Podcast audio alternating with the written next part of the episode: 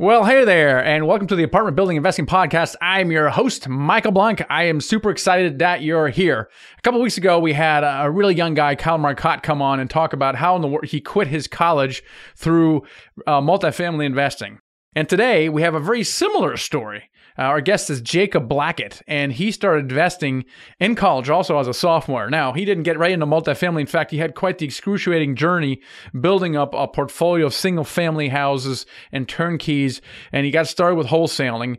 And what I love about his story is that it really presents the, I would almost say, the traditional path to the epiphany, which is multifamily. And he literally checked every single box. Like it went from one, you know, the late line infomercial to the wholesaling to to the flipping to the holding and then finally going insane, insane. I need to get into multifamily. That journey was pretty long, lengthy, and uh, and tiring. He did it anyway. And we also didn't talk about scaling because once he discovered multifamily, he was really able to scale, owning hundreds and hundreds of units in the millions, 40, 50, 60 million, and how he scaled that, you know, who he who he hired, what systems he used. He actually ended up developing his own software as well. Really interesting guy. And so if you want to know all the way how to get started from the very, very beginning, dealing with some of those, I would say, limiting beliefs, maybe even false beliefs about investing or getting started with investing, he went through all those things. And he really has some great counsel on how to short circuit some of those things and some of the mistakes that he made. He actually lost a whole bunch of money on his on his first investment, and he almost quit because of it. So dealing with how do you deal with stuff like that with setbacks, and how do you short circuit and the most direct path? And uh, the thing that you'll find is having the right model in place is so key. And today, through these podcasts and books, we have so many great models, so we can learn from people's mistakes. And gosh, even five, ten years ago, there was hardly any models, in especially in multi family space. And the only model we had was single family house investing. So, really finding a great model, and Jacob is really a fantastic one, learning from his successes, but also from his mistakes. Let's get right in the episode. You're listening to the Apartment Building Investing Podcast, where we'll talk about all aspects of buying apartment buildings with a special focus on raising money from others. And now, your hosts, Michael Blank. Now, this episode is sponsored by our Investor Incubator Mentoring Program. It's really exciting. It's uh, it's been around for a good long while. We have full time syndicators that will be your personal mentor who have done what you want to do multiple times over, have quit their job, hundreds of units, and you get to work one on one with them. And the success that our students are having is just really, really exciting. I think at the end of the day, everyone who sticks with it can be successful one way or another. But if you're able to work with a full time mentor who can show you the road, ropes, what we're finding is people do bigger deals faster and quit their jobs and then scale unbelievable companies. So I'm really excited about our investor incubator mentoring program. Check it out if it's for you. It's the michaelblank.com forward slash mentor. And then just schedule a call with us. It's a no obligation call to see if mentoring is right for you. If you value mentoring, we can really help you fast track your success in the multifamily space. So check it out, the michaelblank.com forward slash mentor. Also, Dealmaker Live is in fact fact going virtual. It will be uh, July 16 to 18. More information is dealmakerliveevent.com, dealmakerliveevent.com. We have a fantastic lineup for you. We're going to have unbelievable networking opportunities, of course, all virtually and online. We have some cool technology that makes that really, really easy. So, dealmakerliveevent.com. Tickets are available now. Check it out. It's going to be exciting. We're really excited about that. Let's get into our episode here with Jacob Blackett, and let's do this. Jacob, welcome to the show today. Thank you very much, Michael. So you got a really interesting story, and one of the most interesting things, well, there's many things, but one is that you got started really early with real estate. You were like a, a sophomore in college, right? What's going on there? Yeah, back in college, I saw an infomercial late one night. I was uh, actually studying finance uh, and entrepreneurship, and and I think it was actually late in my freshman year. I saw an infomercial about fixing and flipping houses. This was maybe at 1 or 2 a.m. Whatever reason, I flipped the TV on and they were offering a free seminar, a free one night seminar to come out and check it out. And, and so I called in, reserved my spot. This was in 2009 and went to the, the one night little seminar, which was, of course, they give you enough to get you pretty interested, but for the most part, it's a sale to get you into the weekend. So I was intrigued. I got sold, and and so I put the weekend on the credit card and spent two days doing a fix and flip seminar. And now, let me stop you right there because yeah. why in the world you're in you're in sophomore? Like I remember back in sophomore, and I was like learning the art of how to throw throw a party, and and, and you're at some infomercial going. Why is it? What attracted you to the whole real estate thing in the first place?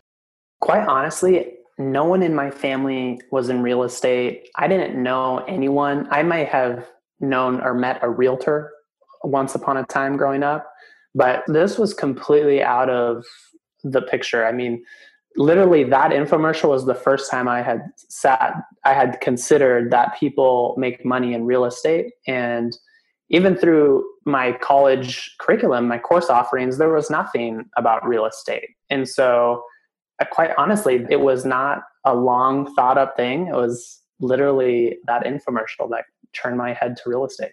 And you think that you could use it what as a way to earn money one day, so you don't have to get a job, or like what? Where you? Where were you thinking this was going to go? Yeah, well, through the seminars, I learned that people very commonly made 20, 30, 50, 80,000 dollars in profit on a single flip. And yeah. so my mindset then I was thinking from a finance like studying finance and maybe wealth management, going and maybe getting a CPA. I'm looking at like starting salaries in the 50 to 70k range and and then I can work my way up this corporate ladder and then I'm thinking if I do two flips and I can make 40 or 50 grand each, that's pretty good. I feel ahead of the game. And so that's really what I was queuing it up against. Was that's interesting. When I started flipping houses back in 2006, I did two house flips I did a I did a postcard mailing, and out of that mailing, I got two houses owned by the same owner, and I flipped both of those for a combined profit of like one hundred and ten thousand dollars, which at the time was my salary, and I was I was dumbfounded. I was like, because yeah. I was doing this on the side, right? right. And, and, I was like, holy, I just made as much money all year on two house flips, yeah. and it was like this mind, my mind was blown on that. So so what did yeah. you do with that course? Did you did you flip? Did you what did you do with that? Did you flip some houses, or what happened after that? Yeah, so I eventually ended up doing a seminar down in the Inland Empire, down in LA area. And uh, this was in 2010. Through the seminar group, they had realtors uh, connected, construction company connected. They basically had the whole system, what you needed to fix and flip homes. I was I was in Reno, Nevada, which is about seven or eight hour drive from LA, and it might be a little more than that. But I had all my systems. I had my you know education there. And so i decided to go ahead and take on a couple flips. I actually talked to my grandma who had actually received a settlement due to kidney failure and had some cash. And I, I didn't grow up in a very well-off family not a lot of cash being flung around. And so this was very new to me. Uh, but i figured if i could take this $100000 in cash and go buy a flip and return and make grow that 100,000 of capital into 200,000 and make profits, it sounded like a good deal. So, so I stepped right into a fix and flip my sophomore year. It was basically a multiple offer from MLS. So I was just going out making offers, making offers. This was in 2010. There's still foreclosures. There's still some kind of crazy stuff going on in the market. And picked up a deal that, if I remember correct, roughly I was buying this for 150 going to spend 30 grand in in rehab and sell for 240 so i penciled out you know some decent profit. And what happened this is my first deal i'm just flying solo here 19 years old. A couple assumptions right? Number one the realtor the comps the 250 it sell for 250 not quite. Number two the construction costs just because you put a budget together just because they say that in a contract it gives you this budget doesn't mean it's going to happen as we what? as we now learn through hundreds of what kind deals. of flipper so, are you? Jeez, I mean, oh my yeah. houses went right according to plan. Just right according to oh, plan. oh no. Yeah. So construction cap costs ran over. I spent way too long rehabbing it. I, I leveraged hard money to actually make the deal work. So I had some interest payments hitting every month. Post the thing for sale at the listing price. Nothing's happening drop the price, drop the price. So when all is said and done with that hard money loan and being leveraged up, I lost about 40 grand on that deal. Welcome to investing, right? Yeah.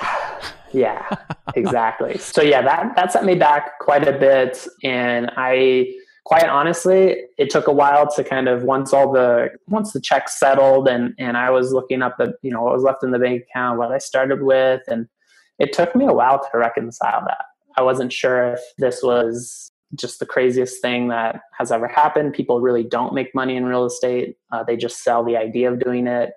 But I I kept going back to the fact that I met people who were making money, who were doing it, who were successful, and and so this thought kept in my head and and after a few months of kind of uh, rowing around a bit, I decided to double down, get more education, approach it from a different angle. If I could partner with those people that are making money to get to really get started and get off the ground, I felt like that would offset my risk of making a mistake again and losing money. And so within 12 months after graduating, I actually went full time into real estate and I paid back my grandma all the losses and just ran from there. So, so you ended up starting. You ended up making money then eventually. Oh yeah, yeah, yeah, absolutely. Well, that's cool. Now and then, at one point, you you pivoted away from flipping. What did you do, and why did you uh, start um, pivoting away? So, so anyone who has fixed and flipped a bunch of houses knows that this is not easy work. It's very transactional, especially if you're doing a lot of rehab work. There's a lot of project management there's risk associated. You never know exactly how much you're going to sell that property for uh, unless you're really, really veteran and you've done hundreds and hundreds of deals. So at the end of the day, what was happening is I was making a lot of money, but it was very transactional. I, I was always looking for that next deal. What's next? What's next? And I started holding some rental properties and I really I really came to love the idea that every month that rent is going to be coming in, barring normal things like move outs and vacancy collections issues. But for the most part, that rent is coming in next month.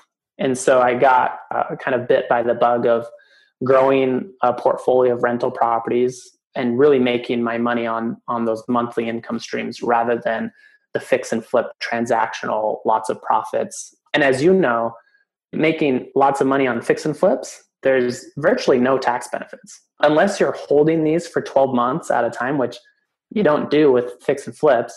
There's no tax benefits. So I was paying an ungodly amount of taxes and scratching my head like this is real estate. It should be it should be tax advantageous and and then on the rental property, the long-term hold side, that's where you start seeing some of the depreciation write-offs and accelerated bonus depreciation and and you cash flowed 200 grand but you're taxed on 20, 30 grand of it. Yeah, and that's so right. that's where. So you started holding some of these properties, uh, and how did that go, and how did that evolve?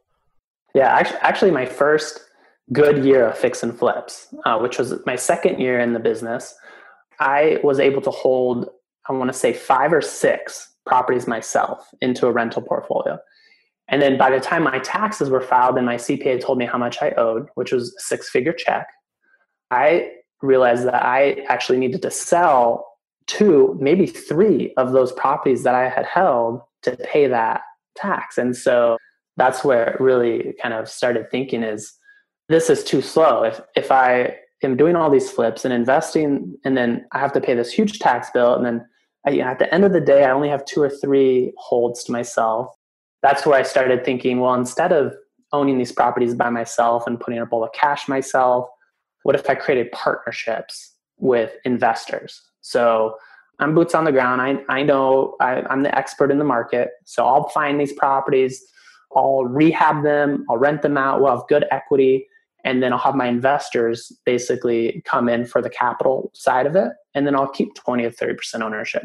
And so I don't have, I'm not running that, I'm not up against that hurdle of after tax dollars to invest. I'll invest where I can. Uh, and I started creating partnerships, started putting 10 single family homes together at a time, got up to about 150 single family homes before my next aha moment hit in terms of. So this was the first aha moment. You essentially said, "Oh my gosh, I can bring investors in." You started raising money, so you essentially provided turnkey solutions for investors with single-family houses, which is very common. And so you built up a pretty sizable portfolio. So that's a pretty yeah. cool aha moment. What was your What was your one uh, that you developed next? So at that point in time, I had 150 single family homes. All of these homes I had purchased, rehabbed, rented, you know, each and every one of these, they're all over the city.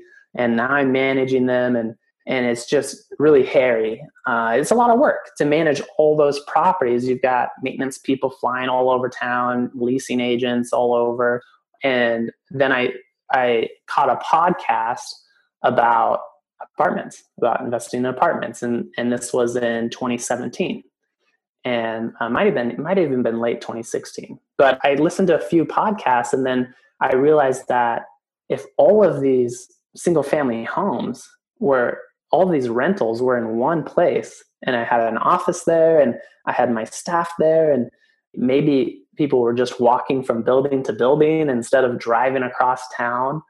And also banks when i learned about the financing options in terms of banks and lenders just loving the multifamily asset and the type of terms you can get versus hardly being able to get decent financing on a big single family home rental portfolio. It's about a joke. So all of those things, economies of scale, lending, uh, got me into my first apartment, uh, 46 unit. That's fantastic. That and, and, That's awesome. Uh, and you used your investors to, to purchase that, I assume. Yeah. Yeah. So I had a decent investor network from all the single family homes and also the fix and flips and wholesale day, wholesale day, wholesale days. I had started with friends and family money and, and kind of worked out to word of mouth. And so I had a, a, decent network of people funding my deals. And so when the apartment came through, I had a good group of investors together and we purchased that. It was, it was uh, 50% occupied, some had some fire damage. Nice little flip there. Done, yeah. yeah. Yeah. But I had done so much construction work from the fix and flips that I wasn't afraid to go do a 600 grand renovation on on the 46 unit. So yeah, we were able to get through it, and I actually I wasn't sure about getting the loan on that deal because it was 50% occupied. It had mm-hmm. fire damage, and so I basically just bluffed the seller and said, "Hey, no bank will lend on this because it's 50% occupied. It's got fire damage. It, no one wants to touch it. You're going to have to hold back at least 70%."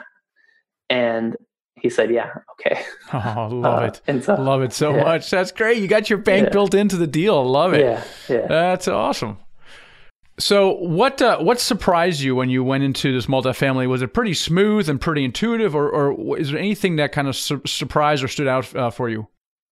Well, a lot of things were similar, and so having owned so many rental properties and being familiar with all the different tenant related things my first reaction once we got into it was a breath of fresh air, quite honestly, because all my residents were there. It was when I was in terms of I had 22 units that I needed to renovate, and they were all right there. They weren't all over the the city, so a lot of it was just kind of realizing what I had thought and what I was thinking would happen in terms of just having everything and, and the power of, of that.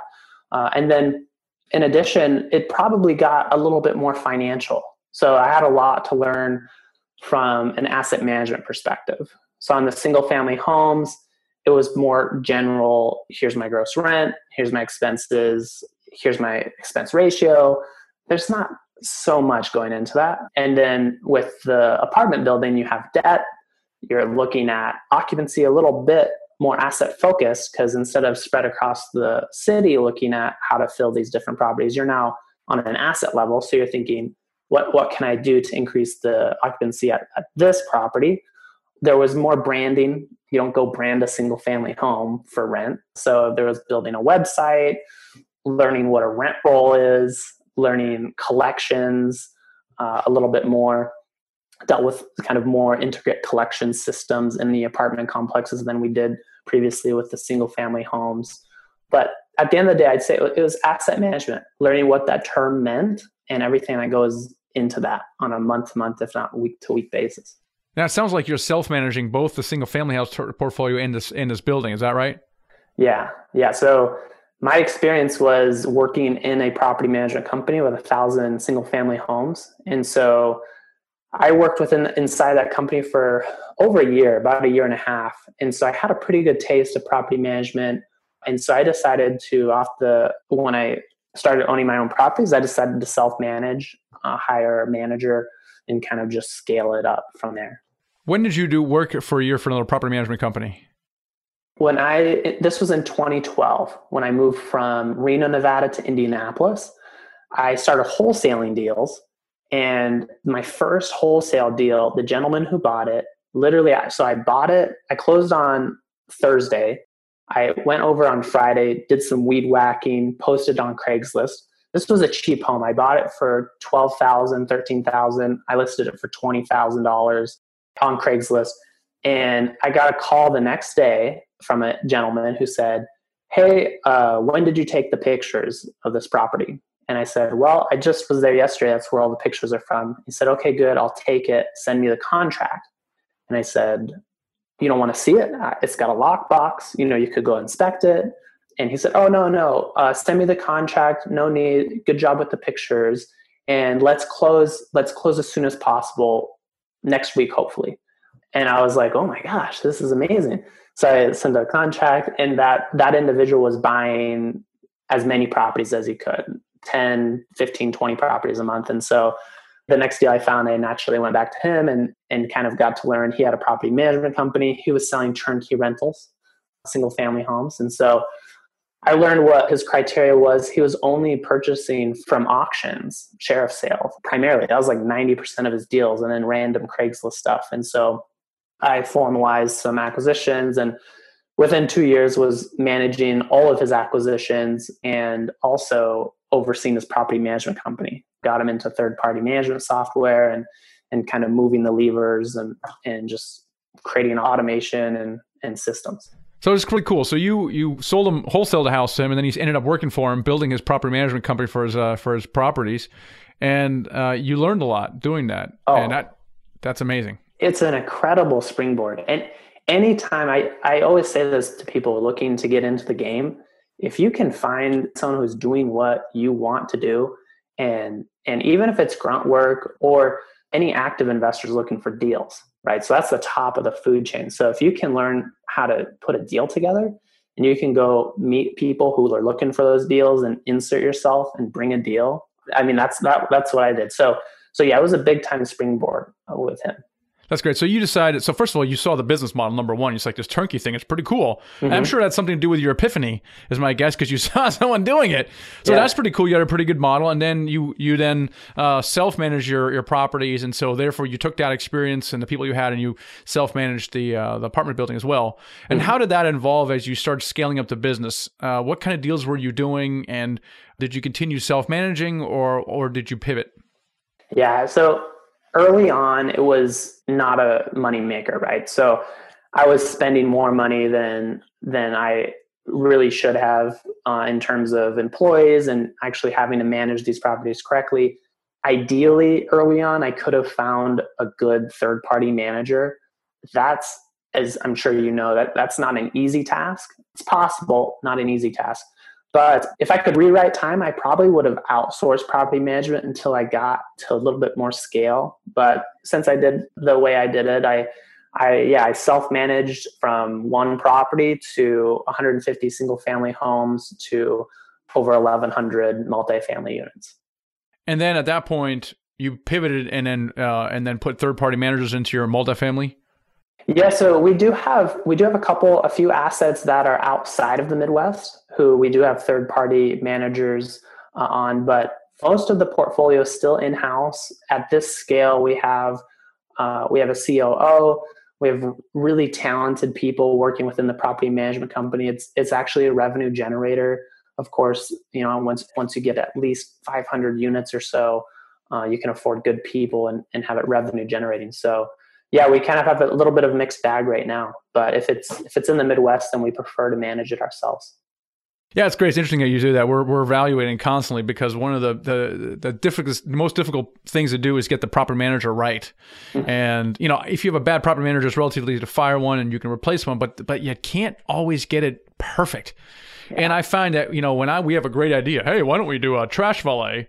Uh, we think it's a fantastic idea, and the property manager's like, no, no, I don't think so. We've never done it before, and no, I'm not gonna do that. And then you're like, wow, wow. And then you, what do I do? I want a trash valet, right? And so your ability to control things is limited because you have to quote influence them and coax them and bug them. And mm-hmm. so, especially in a, portfolio that is maybe geographically dispersed, you might be working with multiple property managers. So now you have different best practices, different finishes, different bookkeeping, different everything. And you're like, ah, I'm going insane here. And so you do ask yourself, my gosh, what what what if we take this property management in house? And we're, we're thinking about that as well. I think right around between the 500 plus, th- certainly by a thousand units, you start scratching your head going, hey, what if we brought this in house because you have management fees coming in and payroll and like you said, you can get some pretty good, uh, mm-hmm. pretty good uh, uh, staff that way. So, yeah. so that's pretty cool. So if it, they're in, in Midwest or co-located, you, it's your company managing it. If it's a little farther away, you have someone else doing it, which is uh, which is great. That's yeah. awesome. Yeah, exactly. I think the key, the key, what you said there is control. And yeah. so at the end of the day, as long as you can find good talent, no one's going to manage your properties like you will. Uh, I mean, I haven't found it. I know people are successful with third party. I think probably the nicer the asset, the less value add going on there, the less kind of day to day needs, probably the more successful. Um, but yeah, I haven't I tried using a third party company on a big value add deal with lots of construction, unwound that within four months, and it just mm. wasn't just wasn't working out. But yeah. Let's talk about scaling a little bit. Uh, talk about um, how did you scale various different things. So one of them obviously is a, is a management side, the property management, and in your uh, case also the asset management as well. Mm-hmm. We'll talk about that first, and then we'll talk about the capital raise, uh, just scaling everything up because certainly when you have 50 units, 100 units, 200 units, it's quite a bit different than when you when you start getting to 1,000 units. What were some of your first hires that you made? Let's talk about on the management side mm-hmm. and maybe the system side. What are some of the first hires and or systems that you implemented?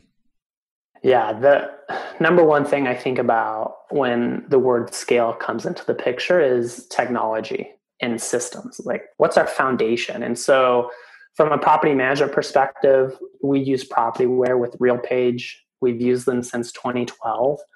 Uh, there's a lot of good property management software out there. So I'm not saying that they're the best, but that's who we went with and that's who we've used, and, and that's great. So, very integrate, very uh, detailed property management platform. So that's number one, of course. And then in terms of hiring, um, I had one of my first hires was a really good leasing agent who could also do assistant property management type things. And then the next hire, most important hire, uh, was a COO, someone who had the experience of managing thousands of multifamily units, just an A plus rock star. Actually, ended up offering her uh, equity in my company to solidify that relationship because it's so important to me to have someone there in the trenches managing those operations. Uh, so, so people is a big thing. Technology and systems and automation. Anytime you can lean in, and I think about this myself, and I also tell my associates and team members: anytime you do the same thing more than once, think about how you can do that better the next time. How maybe you don't have to ever do that again because of the tools and technology and systems available to us. Yeah, so true. So, what about on the capital raising side, right? So, you had built up uh, this this machine of raising uh, raising capital, but how did you how did you scale that? So, going back to 2012, even 2013, I after the Jobs Act was passed, there were real estate crowdfunding sites that started to pop up and I don't know how this happened, but it caught my eye early on. I think there was a lot of Jobs Act stuff in the headlines, and then first real estate crowdfunding site, and I signed up, and and that whole that whole idea of managing that process and that relationship through a website, th- through a platform, to give the investors a better experience, because no investor wants to chase emails and and you know, print things, upload, scan, and know, that's not a good a good experience. Uh, and then also from my experience, if I can if I can cut down all of these calls and all these individual emails, and if I can wrap this in, so the idea uh, of raising capital online hit me very early on, and so uh, in 2013 into 2014, I actually built out a website with a development team so that I could register investors and take investments through my website and give investors a nice dashboard where they can view their investments. This was before investor portals, right? So there was no investor portal to subscribe onto. And so I built out my own website, got a lot of traction with that. Basically, I kept optimizing it, kept changing things based on investor feedback, based upon my needs as a company when I'm raising money. And then eventually realized that what I had built was something that my colleagues were saying, "Hey, how do we build that?" And and my answer was always, "You don't want to because this, you know, this is a perpetual thing we've been working on for over. It took almost a year, nine months to get even the first version up, and then just this perpetual thing we've been working on, spending so much time and money, and you have securities attorneys involved, and finally." In 2018, I actually noticed investor portals available. And so I was thinking, you know, maybe it's time to get off this homemade website uh, and get into a better better solution. And so I demoed a few, realized that they're extremely expensive and quite honestly pretty bulky and complicated and not in my opinion what I had already built wasn't very far off from what I was seeing through the demos. And so I talked with a couple colleagues and said, and said basically, hey, if I if I polish up the edges of what I've already built, would you be interested in using it? They said, oh, of course. Like, yeah, of course. And so I teamed up with my development company, uh, and we started a company called Syndication Pro, and it is a suite of tools for syndicators. So it it includes an investor portal, so you can register your investors and provide the service that investors are looking for. But then from your back office perspective, it was important to me because I mean, I've completed 18 syndications online now, and I've done three this year so far, and I manage that myself. And so, really creating a system where I can put together the details, I can publish it, and I can have it doesn't matter if 20 investors or 100 investors are investing, it's no more work for me, and I have everything built in. So, when the CPA at the end of the year needs to know how much in distributions, what's the ownership, what's the EINs, tax numbers, addresses, uh, you know, all of that I can just hit the tax report and export it and and the K1s, right? Uh, getting those securely to investors. So yeah, so it's been a blast, um, and that's been a big part of raising money for me is is doing that online through a process that focuses on simplicity, ease of use, automation, and it's it's been really fun. That's awesome. That's great. So, so now you're in the software business also, which is really exciting. We have yeah. another episode about about that. I, I, I, want to ask you a question because in your past, you actually, uh, th- we glossed over this a little bit, but you actually lost money. And yeah. uh, I've lost money before, and and you know I don't think someone really knows what it's like to well who's never lost money before. It's difficult to know what that what that person go th- went through, especially when you're doing it so young and you were you were so young and a lot of people who experience that, especially your first deal, like if it's your 10th deal, is one thing, you have some perspective, but your first deal, like, I don't know if that was a good idea. And I'll just go back to doing what I was doing before. And you kind of crawl back into a hole. How did you deal with that loss? Especially it was because it was money that you got from your family. Like, that's like, ah, it's like, does that, well, it was even worse. How did you hmm. deal with that loss? And, and how did you, how were you able to overcome that? I've always been, and I think this is important to be whenever there's an issue or a hurdle or something something is weighing you down i always try to turn that into what's the solution? or or why did it happen? And how do how do we come out better? Uh, and so definitely it was it was tough going it was tough but the thing that content that i knew and what kept me through it was i knew that people were making money doing the fix and flips. I knew i was able to reconcile my mistakes and I knew how I would on the next deal fix those or avoid those same mistakes.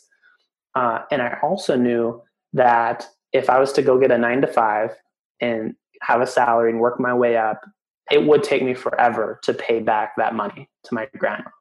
And so, with all those things considered, I actually maxed out my student loans my senior year of college.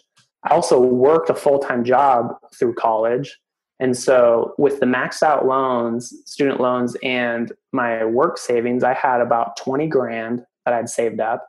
And that was my risk capital.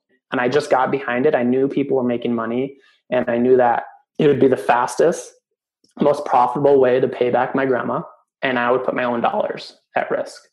And so I, I leaned into it. That's awesome.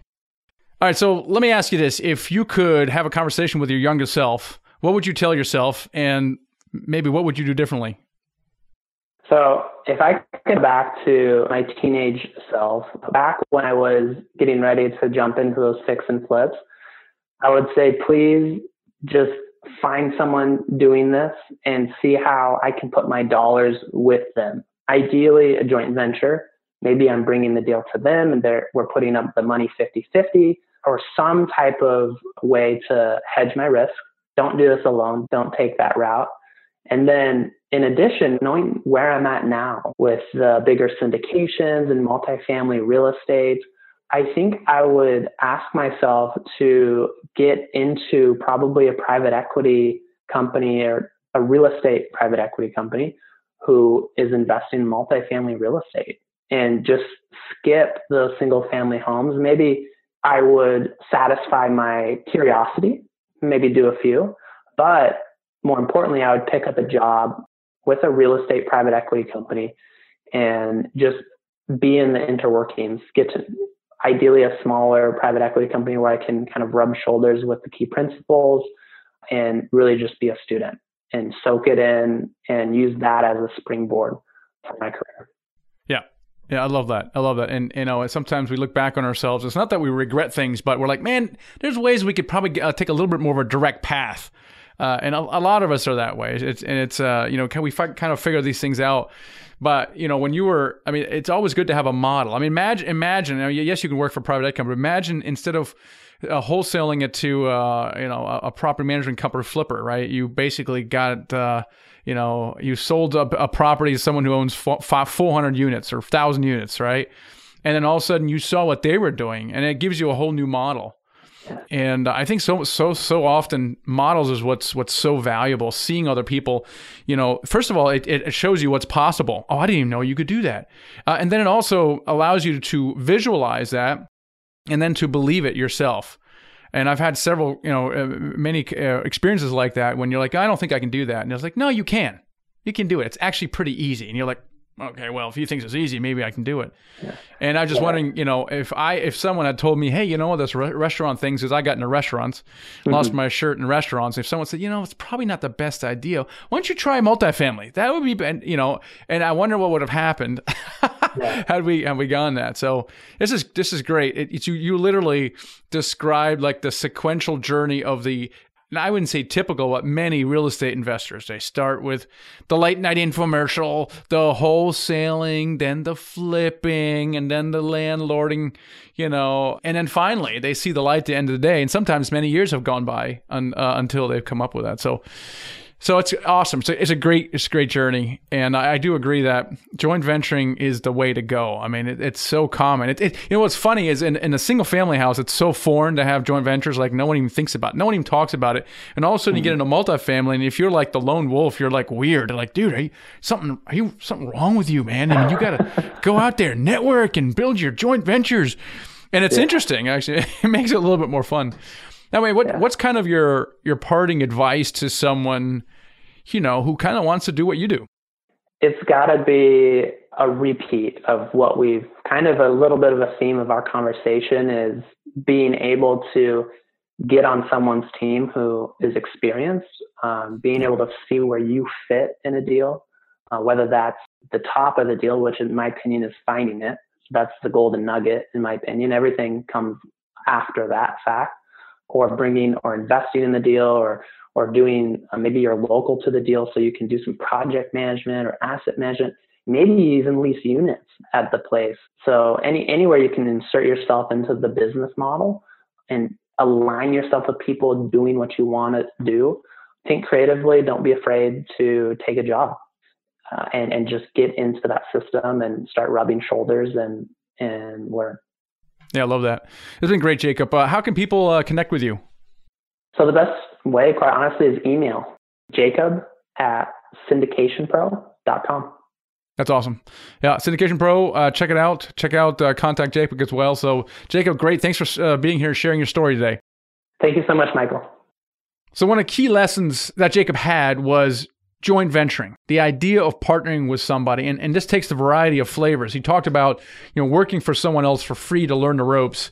I'm not opposed to that. I think, you know, working for even in Rich Dad Poor Dad, you know, working for free for someone to learn the ropes is is totally fine. We've had people, uh, let's say, oh, you talked about finding deals. They're out there, you know, they don't have very much money, uh, but they have hustle. So they find deals and they bring them to experienced operators like us. We've done 11 deals in that way from people who brought us deals and now they're general partners and they have their own portfolios, or people who love to analyze deals, right? A lot of syndicators, believe it or not, really don't love analyzing deals. It's tedious, too many numbers.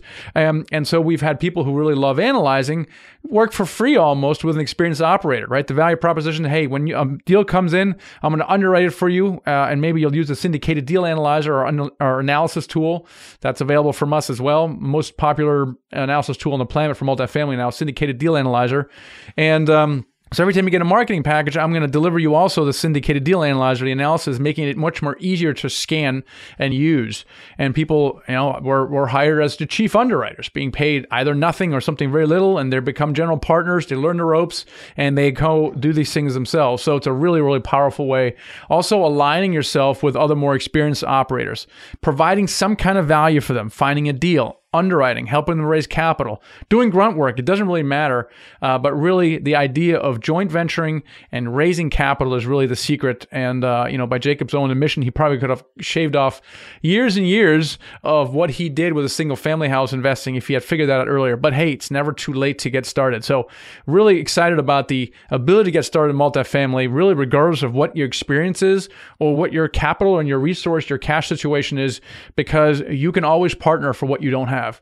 You can raise capital from others, and you can partner with others, and it happens all the time. Uh, we have um, we have a deal something called the Dealmaker Mastermind, which is an online community of uh, several hundred people right now, and we just opened it up recently for for everybody. It's only forty nine dollars per month. You can find out more at themichaelblank.com forward slash DMM for Dealmaker Mastermind, and you can connect with people there, right? You uh, we've had uh, multiple deals come out of that. We have multiple joint ventures come out of that. And it's a great way for you to connect with others uh, who are super serious and uh, either find deals or bring deals or get money. It's a great way to connect. That's the dealmaker mastermind. Also if you're listening to this and you're really interested in investing passively we'd love to have a conversation with you. Uh, you can find out more at our investment company nighthawkequity.com is our company. Head over to nighthawkequity.com and click the join button. You can join our investment club and that's starts by uh, you having a phone call conversation with us to get to know each a little bit more, and then we can share with you some upcoming opportunities that you have. If you're still not quite sure about this multifamily investing thing, then check out our free reports call at themichaelblank.com forward slash report. It really talks about the differences between the stock market and the real estate, pros and cons, what's better, how are they different, and it might be right for you. It might be a great way for you to get started with alternative investments outside of the stock market. All right, you guys, that's it for today. Catch you next episode. Thanks Thanks for listening to the Apartment Building Investing Podcast with Michael Blank. For more free podcasts, articles, and videos, go to themichaelblank.com. There, you can also download the free ebook, The Secret to Raising Money to Buy Your First Apartment Building. Till next time.